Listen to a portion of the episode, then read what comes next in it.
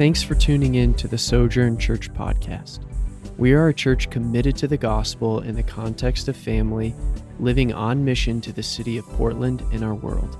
For more information, visit our website, sojournpdx.org. Good morning. It is good to see everyone. I want to reiterate just what Andrea said, what she spoke, while recognizing that some of you might be struggling in here. Some of you might read the decision that was taken in the courts, and you have, there may be various opinions. And so I want to recognize that and also encourage you to say, instead of bristling against this right away, my encouragement sit with God, sit with His Word. Seek the Lord, genuinely seek His heart for all of life, both the unborn and the born and that the church, Sojourn included, this is a time to get back to, as Andrea mentioned, the early church. So we we were, the early church was known for when there was unwanted babies that were dumped in the dumpster, who would take those babies in? The church.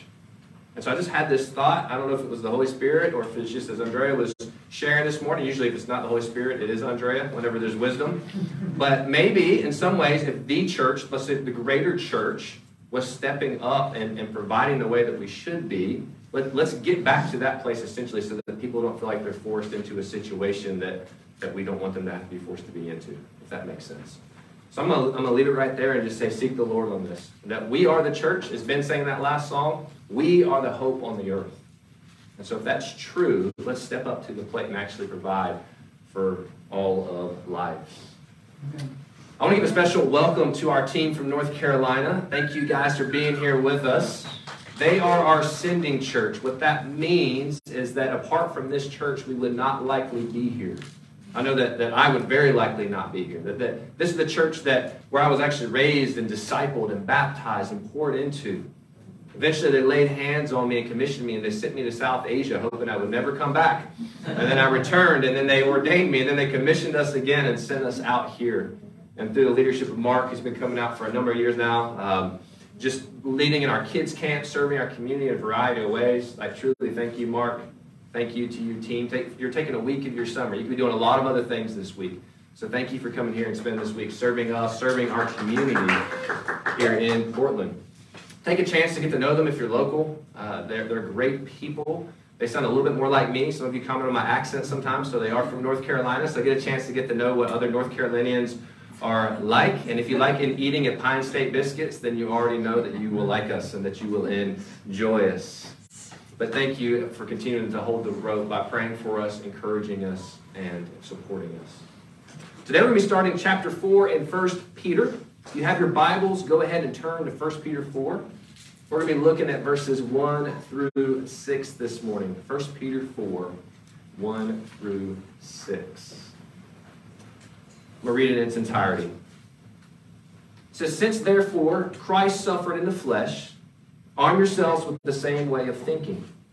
Who has ever suffered in the flesh has ceased from sin, so as to live for the rest of time in the flesh, no longer for human passions, but for the will of God. For the time that is past suffices for doing what the Gentiles want to do living in sensuality, passions, drunkenness, orgies drinking parties, and lawless idolatry. With respect to this, they are surprised when you do not join them in the same flood of debauchery, and they malign you. But they will give account to him who is ready to judge the living and the dead.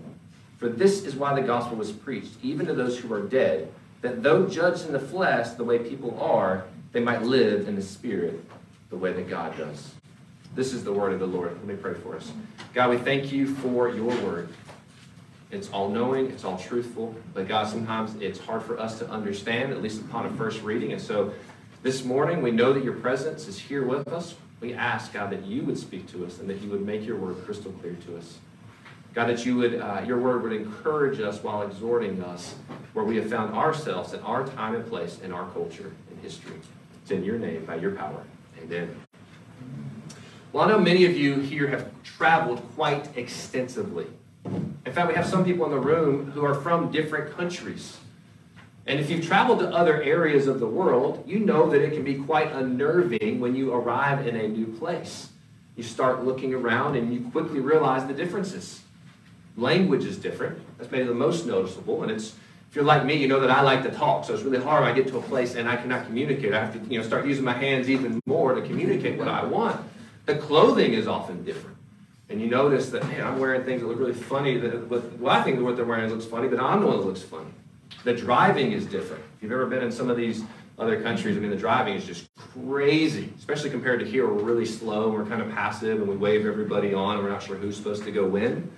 The customs are different. Oftentimes, the idolatry is different. This week, I drove our interns out to the suburbs in Vancouver. We went to this place called Chick fil A. Most of you are familiar with it. And they were, they were having a, a missing of home of sorts. And so I, I could just sense that, man, they're going to need this. So we went to Chick fil A and they thanked me because they said it felt more like home. They're from a different culture, culture of Texas. The group who traveled here yesterday from North Carolina, from Charlotte area, it can be unsettling to arrive in this foreign land called Portland where we like to keep things weird and we're, you're only starting to scratch the surface. You've only gone from the hotel to here. You're going to see it all through the week. I'll never forget when we moved to India, and I quickly realized I'm always going to stick out like a sore thumb, and I'm never going to fit into this place entirely. And that this, I will always be a guest here. It's never going to fully feel like home. Some of you can relate all too well. This is not your country of birth, and because of that, no matter how long you live here, no matter how much you adopt and adapt to our culture with the clothing and you learn our language, it never quite fully feels like home. This is the same thing that happens to us when we become disciples and apprentices of Jesus. Where you quickly realize, I went from one way of living, we talked about this a couple weeks ago, when, when you get baptized, it kind of it represents your old way of life and you go down and, and you die that way and you come up in a new life in Christ. And so you, you have this old way of living, but now you are a follower of Jesus, and you start to realize that you no longer fit in the same way. It's still the same people, it's still the same family and the same friends and classmates and coworkers, but you just don't quite fit the way that you used to fit. You quickly realize, I'm no longer home. I'm on foreign soil and I'm here as a sojourner that your citizenship is ultimately in heaven. This is where Peter is going to take us this morning in chapter 4. As he continues to remind us that we are an exiled people, the church, because we are not home. At least it's how it should be. I think in the West, what I have observed in general terms is we've drunk really deep from the well of materialism, consumerism, and prosperity.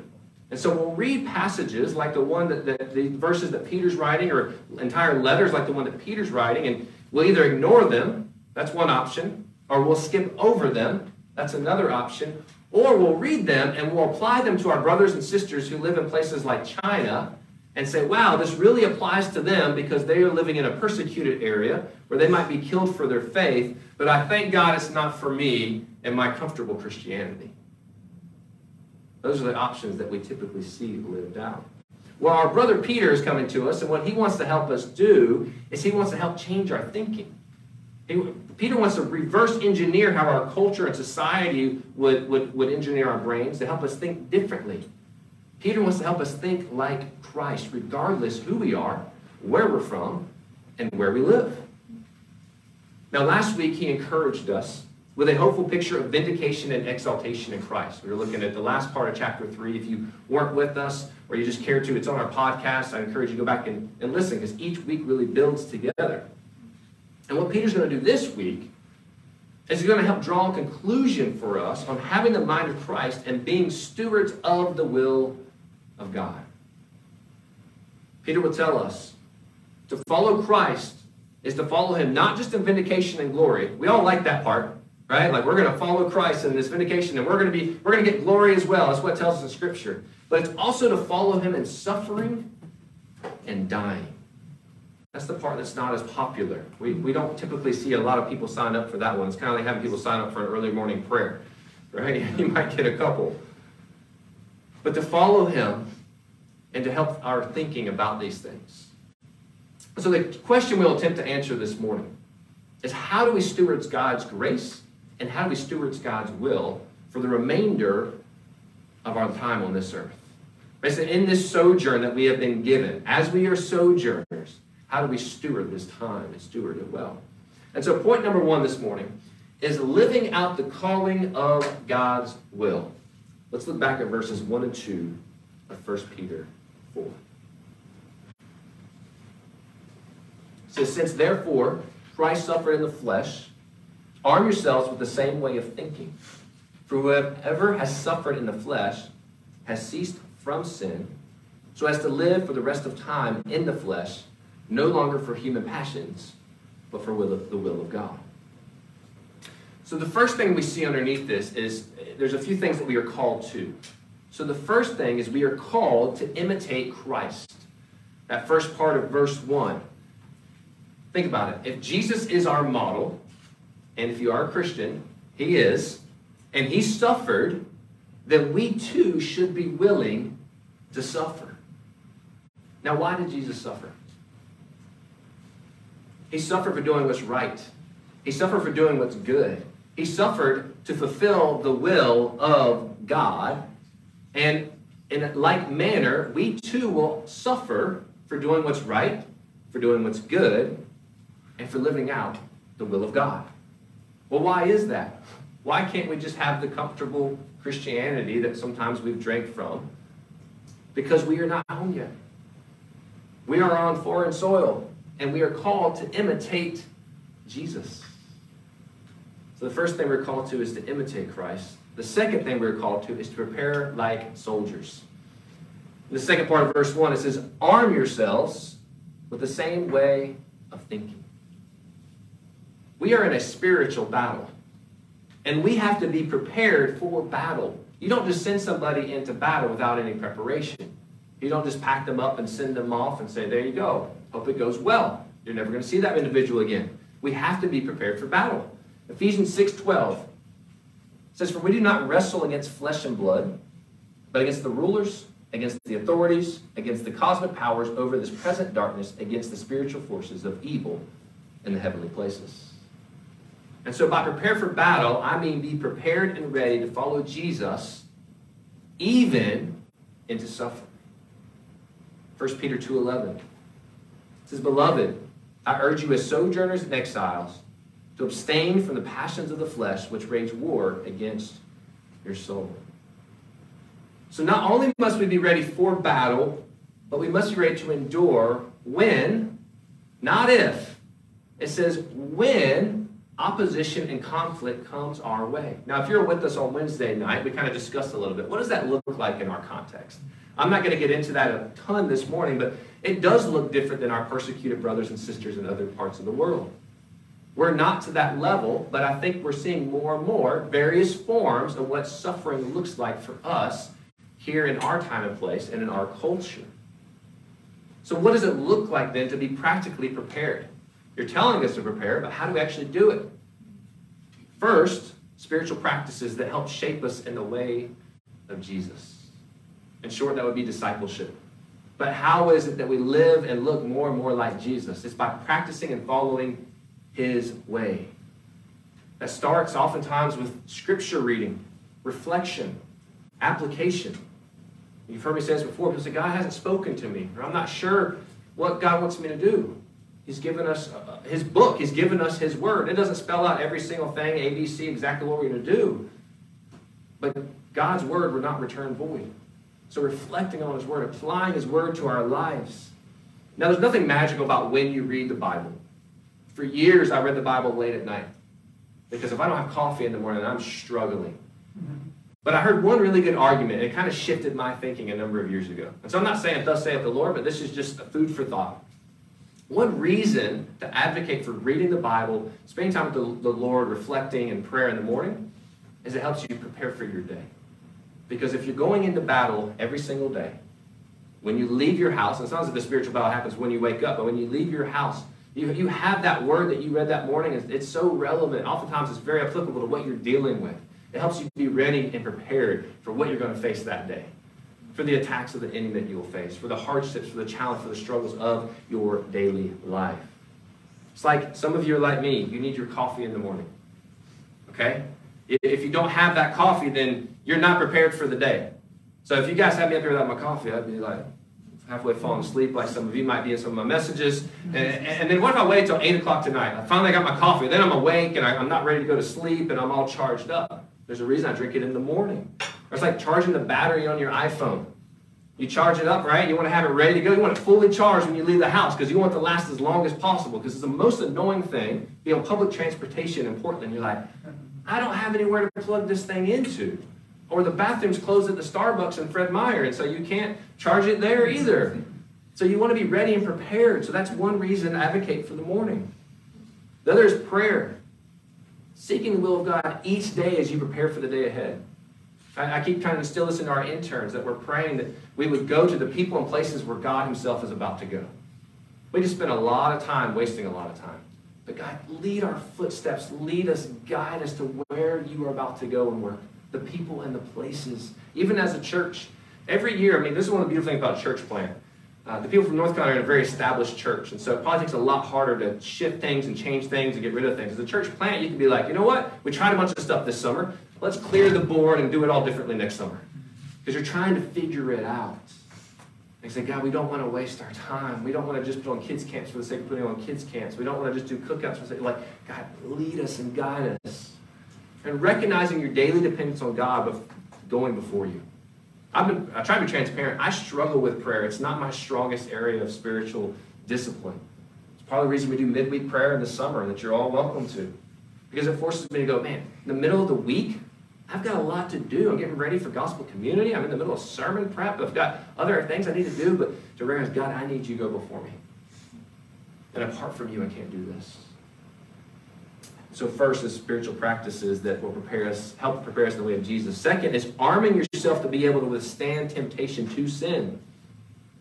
Here's the reality of temptation, and I'm trying to work through this with my children. We're all tempted. We all have an area specifically, typically, that we're a little bit weaker in. So temptation is normal, but, but temptation will often come and hit you like a car wreck. You don't see it coming. I have this weird like fear almost. I haven't even told my wife this yet. But when I'm driving, sometimes I'm like, I feel like, oh no, I'm going to get sideswiped or something. Because we have these four-way stops in Portland, but there's no stop signs. Mm-hmm. So if you don't creep through them, you're very likely going to get hit. And so I, that's what temptation often does. It, will hit you, but then, you'll just, it'll hit you like this, and it hits you too fast. You didn't see it coming. Which means you normally have seconds to minutes at most to make a decision when the temptation comes your way. Am I going to give in, or am I going to stand strong? What, what am I going to do here? Being prepared and armed in these moments makes a massive difference. It might look like this. You might work for a boss, and your company, companies are struggling right now. And so they're like, we've got to get ahead. We've got to be the top dog. We've got to be the top company. And when you search for whatever this is on Google, that we show up. There's all this competition out there. And so your boss, they might, we're going to do anything. Pull out all stops. We can cheat, steal, lie. I don't care. We are going to be the top dogs. And I'm going to give you some money under the table that you're not going to pay taxes on in order to do it. And so your boss okay if you cheat, if you lie, if you steal and you're going to get a promotion, and you're going to be living the life that I live, what are you going to do in that moment? Now, I know the right answer, but it's actually really, really tempting. What are you going to do in that moment? When dating couples come to me and they ask my advice, I say, Matt, you've been married for a few years now. And our desire as a Christian couple is to stay pure in this relationship and honor God. How, how is it that we're able to do that? I always say it starts with being prepared for when the temptation comes. Don't wait until the moment to go, what are we going to do? Because I can tell you how that story is going to go. It's normal to desire intimacy. You're the single people. Those of you dating are desiring to date. I think we have some of that in here, so we can have conversations afterwards. But you have to have a battle plan for when the temptation comes your way. The mentality must be I'd rather suffer momentarily rather than have this momentary moment of pleasure. But that doesn't happen apart from preparedness. If you're not prepared, if you're not ready, if you're not armed for battle. Third is we are called to suffer as a new person. Last part verse 1 says, For whoever has suffered in the flesh has ceased from sin. So our suffering is an indication that we will cease, abstain from sin. Now we hear that and think, man, that would be great. That part hasn't happened to me yet. Like I'm not, I haven't ceased from sin entirely. So is, he, is Peter implying that we will no longer sin? Because if so, then we probably all need to get saved again this morning. That's not what Peter's implying. James 3 2 says, For we all stumble in many ways. And if anyone does not stumble in what he says, he is a perfect man, able to bridle his whole body. 1 John 1 8. If we say we have no sin, we deceive ourselves, and the truth is not in us. So, according to Scripture, we still sin, but what this verse is telling us and implying is that we have been released from the dominating control of sin in our lives. In other words, sin was the Lord over our lives at one point, but now we're in Christ, and so the Lord is the Lord over our lives. So the Lord is the one who defines our lives. It's no longer that sin that defines our lives. That's why a friend of mine, and I understand why they do it, I think they do some good stuff, but if he's going through AA. And so according to AA, they would say, you know, I'm so and so and I'm an alcoholic. And the longer my friend was in this program, I said, but, but that's not true. That's not what God's word says. That's not what Scripture says. I'm a beloved son and child of God. I'm not letting this define me. But oftentimes we, we all fall into our own form of that. We let, we let our past, we let our temptations, we let our areas of sin define us, but that's not what Scripture shows. That you are a beloved child of God, a son, a daughter. And Peter's point is that suffering as a Christian is an indication that we have chosen Christ and his will over the way of the world, over being defined by those other things. And so this serves as a reminder for all of us, but especially if you're in here this morning and there's a specific area of sin or temptation, you're just like, I'm just battling this day in and day out. The reality is we probably all have those things. But you might just say, I just don't know what to do. We see, we see Paul talk about this a lot. It's a reminder that Christ's death, we looked at this last week, verse 18, go back and look at it. Christ's death was once for all sin. That Christ has covered it. He's already covered that struggle that you're dealing with. He's already covered that sin that you keep continuing to go back to. That Christ reconciled us to God. That he made a way that we could be right with God. He's made us a new creation. He's given us a new identity. And he's made us free in order to pursue godliness and put sin to death. That's good news. Fourth thing that we're called to is we're called to live a new, dedicated life. Look at verse 2 with me. He says, So as to live for the rest of the time in the flesh, no longer for human passions, but for the will of God. So it says we have chosen to live for the rest of time the rest of our days, a dedicated life. One that's no longer defined by the human flesh, by the passions of the world, but for the will of God. That that now is our desire. That that is now, as we go forward in life, what we are living for and what we're living from. But this is a choice we must make. I, I would say it's one that we have to make to live for the will of man and not for, I mean, for the will of God, not for the will of man which is why we cease from something. We cease from the flesh, we cease from sin, and we cease for something. We cease for the will of God. And if his words sound familiar from Peter, he's echoing the words of Jesus. He's saying, This is the reality. This is now your life in me and through me. Think about the opposite. Here's what the opposite would look like is you won't ever suffer because the world loves you. They love you so much, there's no reason for you to ever have to suffer. They see no difference between you and them, between your beliefs, between your practices, between your language, between your lifestyle, between your work ethic. They see no differences. So they love you. And life is all one big, bubbly, happy family. There's no differences. I'm not saying you have to go be the weird oddball at the office, but there should be a difference in just how you're practically living out your life because of the Holy Spirit within you. If you never suffer as a Christian in this world, it's likely because you have chosen to live for your own will and the sensualities and passions of this world rather than that of God. And once again, you might say, what do you mean by that? We don't have time to unpack it unless you want to be here for multiple hours, but we can have discussions around the table at lunch. We can have discussions over coffee this week, or come gospel community, not this week because we're having worship night, but the week after. But if and when you suffer at the hands of a hostile world, it's because you have chosen the will of God, because you've chosen His righteousness. And let's make sure, church, that we suffer for the right things, because we're passionately following and pursuing the will of God, and that the world doesn't like it. And so we've looked at First point, the living out the calling of God's will, which brings us to our second point. Our motivations and light of the will of God. So we've got three motivations we're going to look at past, present, future. And so our first, our past motivations. Look at me with verse 3. It says, For the time that is past suffices for doing what the Gentiles want to do, living in sensuality, passions, drunkenness, orgies, drinking parties, and lawless idolatry. I've never met a Christian who needed to be convinced that they were to live for the will of God. I never have. But I've met plenty of Christians, myself included, maybe chief in this room, who lacks the motivation to live for the will of God. So we know, it's one thing to know that we're supposed to, and to say, oh, yeah, I, I want to live for God's will. I want God's will in my life. I want God's will in my relationships. I want God's will in my job. I want God's will to buy my house. And I want God's will to, to move around, but how I parent, how I do all these things. So it's one thing to know it, it's another to actually have the motivation. So I think often we lack that motivation to live out the will of God. And what Peter is doing, he's exhorting us and saying, Church, listen. The time has passed for doing what the Gentiles want to do. And what that's when he's uses the word Gentiles, he's saying the sinners, the world that you were part of, that you've been called out. If you've been with us, you've been called out, you've been drawn out. And the time has passed for you to do that. Your time has passed for you to live this way.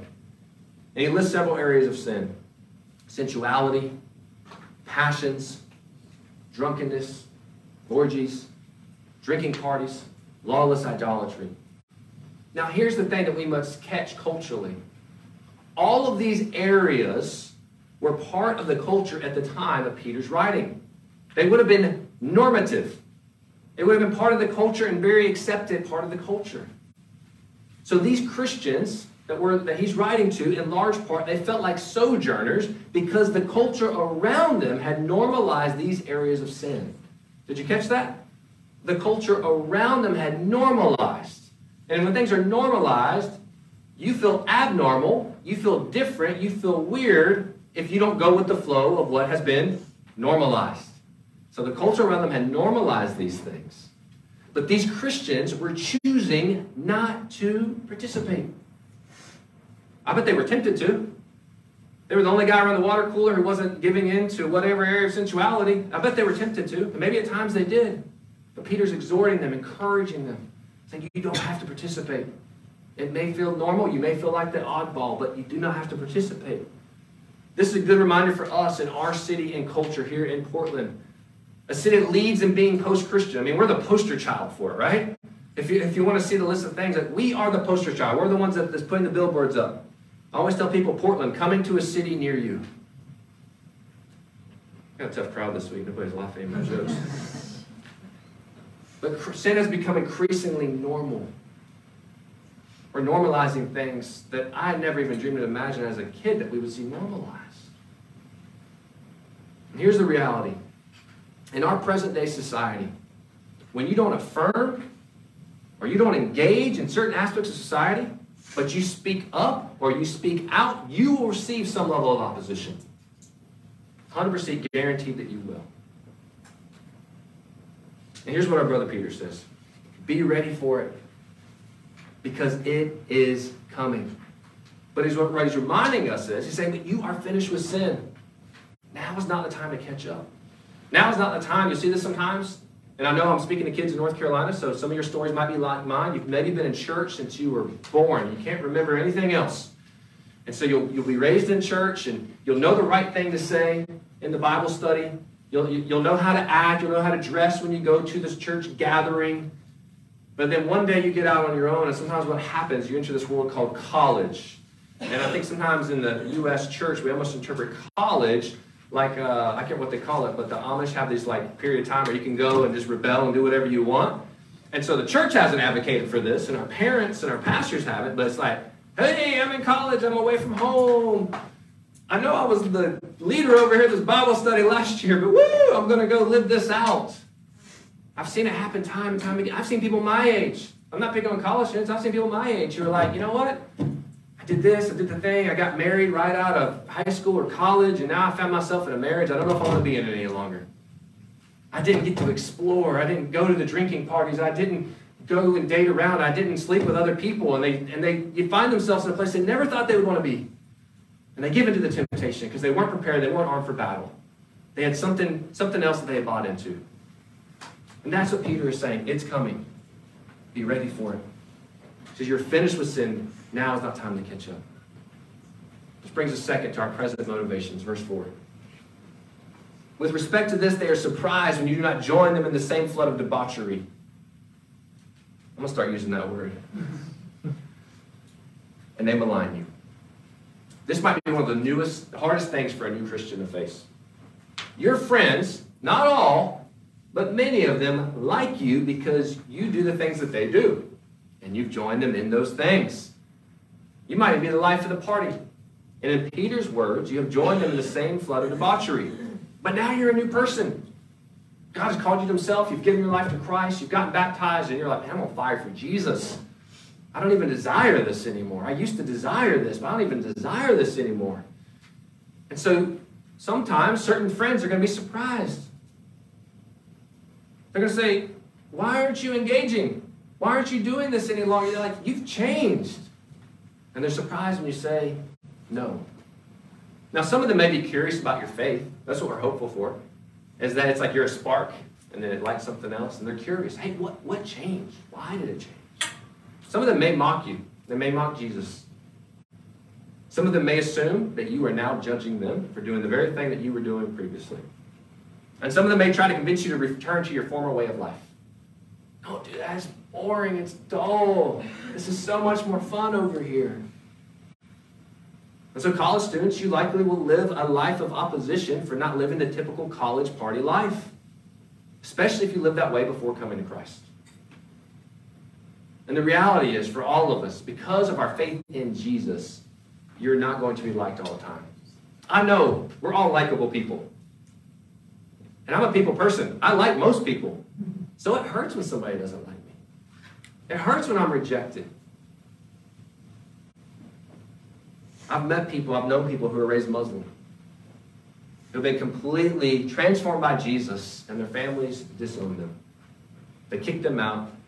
They no longer get any family inheritance, and they want nothing to do with them. Can you imagine? If I'm not mistaken, that's not anybody's story in here. But it, I feel like we always have to look at things, one in a cultural, biblical perspective, but also in a global perspective, since we do have it fairly comfortable here. I could be wrong, but I don't think that's anyone's story. And so I, I think about people who I, I personally have met, and that's been their story. And if they go back to the village where they're from, there's death threats put on their life for following the same Jesus that you and I follow. For singing these same songs where we have the freedom to raise our hands or not, or sit or stand or lay down, freedom to drink coffee. That is their reality. And, church, I told you this recently. I don't think we're going to get to that place. Maybe one day we will. But I do believe firmly that it is only going to get harder to be a Christian in our city and our nation. It's only going to get harder.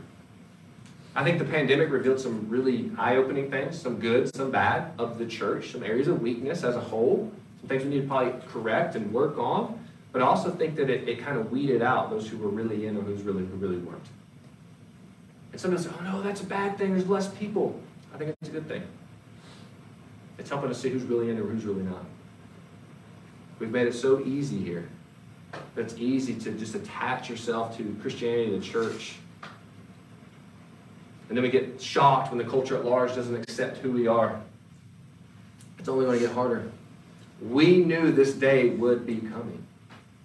I know you might be thinking, man, Matt, this is not the most encouraging message. This is reality. But Peter is encouraging us. He's encouraging us that this is the sojourn that we have been called to. This is the way of Jesus. Does it mean we go seek it out? As I've told you the last several weeks, because it's going to come naturally. Focus on God, focus on His Word, focus on His will. Love God, love others all around us. You don't reciprocate when they when they do things towards you. But this is the way of Jesus. And when facing opposition, our brother Peter reminds us to cling for hope. Because we're just here as sojourners. Third, and we'll be finished, our future motivations. verses 5 and 6. It says, But they will give account to him who is ready to judge the living and the dead. For this is why the gospel was preached even to those who are dead, that though judged in the flesh the way people are, they might live in the spirit the way God does. So Peter already told us, don't be shocked when suffering comes your way. He now reminds us that the mockers, as he says, will give account to him who is ready to judge the living and the dead. In other words, at times, the culture at large may seem to have the upper hand. And you might think, why, why are they always on the winning side? But salvation will be revealed. He says, to the living and the dead when Christ returns to judge. So people may not mock you now because, like King David said, God will prepare a table before you in the presence of your enemies. God will handle it. Let God handle it. That's what I said last week. We don't have to be the we don't have to go out of our way to be defenders of God because God can handle himself. He's God. I think the CSB does a, a better job of entering the word now in verse 6, where it says dead, so it reads now dead. And you might think, what in the world is Peter talking about? Like, does this mean people who have died now get a second chance? Like, that they have this other opportunity? He's not talking about preaching to dead people. You can try that. Good luck, because they're, they're dead. I don't think it's going to do any good. But he's talking about those who have heard the gospel and believe that when they were alive, and now they're dead, and so now they live in the spirit realm like Christ. You see, unbelievers, pre-believers, as I like to say. I say it that way because my hope is those who I know who aren't Christians will become Christians. You don't get to judge and decide that they're not going to become a Christian. You love them in practices and way of Jesus and see what God does. But those who are not yet following Christ, they see no advantage from being a Christian if in the end you still die. But what they fail to realize is death is not the final word. That this is a word of hope. That's why when I, when I go to funerals, I know I've used this a lot, I just keep coming back to it. If I don't know if the person knew Christ, it's the saddest event that I've been to. The family's mourning like nobody else. It's just weeping and wailing, and there's just uncertainty all about it. But when I attend a funeral or a service that's honoring someone's life and they knew Christ, yes, it's sad, but this it's like a balance of the sad over here, but we're celebrating over here. I always find myself the older I get, I know this sounds morbid, I'm kind of jealous I'm like, they no longer have to deal with this life. They don't have to pay bills and deal with the, the aspects of life that we have to deal with. They're in the presence of Jesus now. And so the unbelievers may not understand this, but this should be encouraging to us. If you've lost a loved one who was in Christ, you know where they are. You're the one that's here suffering. And this is also a hope for us to continue to live a, a life that's pursuing the Lord, even in a post Christian city like ours. And this should remind us of the urgency of evangelism today while we still have an opportunity, because people don't get a second chance. They don't die. Scripture doesn't teach that they die and then there's going to be this other chance that we can shake them out of death, or that there's some weird spirit realm that we get to go and maybe you have one more chance. I know you didn't do it there, and you're on the you're on the gate of eternity. Like, no, once they're dead, they're dead. That is sad. But we have an opportunity today. We've all been given a life. If you're in Christ, you have the Holy Spirit within you. You've been placed onto your street, where you work, where you live, where you play for a reason, even temporarily as you sojourn. You're here this week from North Carolina, you're here this summer from Texas. If you live here, then you live here. And God's got a purpose in that.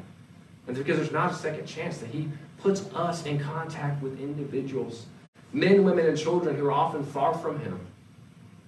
And don't be surprised if He doesn't use your life to help draw them to Himself. Remember, you are a sojourner. And though you suffer here, it is short and it is temporary when we look at the, the scope of eternity, and glory awaits you. And we're called to take the opportunity to follow God's will and steward God's grace in our lives. Well, it's not too late. Philippians 1.29. It says, For it, it has been granted to you that for the sake of Christ you should not only believe in him, but also suffer for his sake.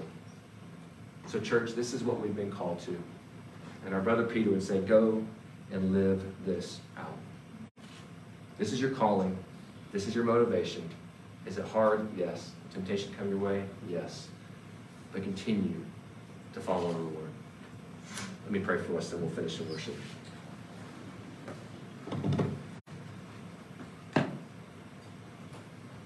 God, we come to you recognizing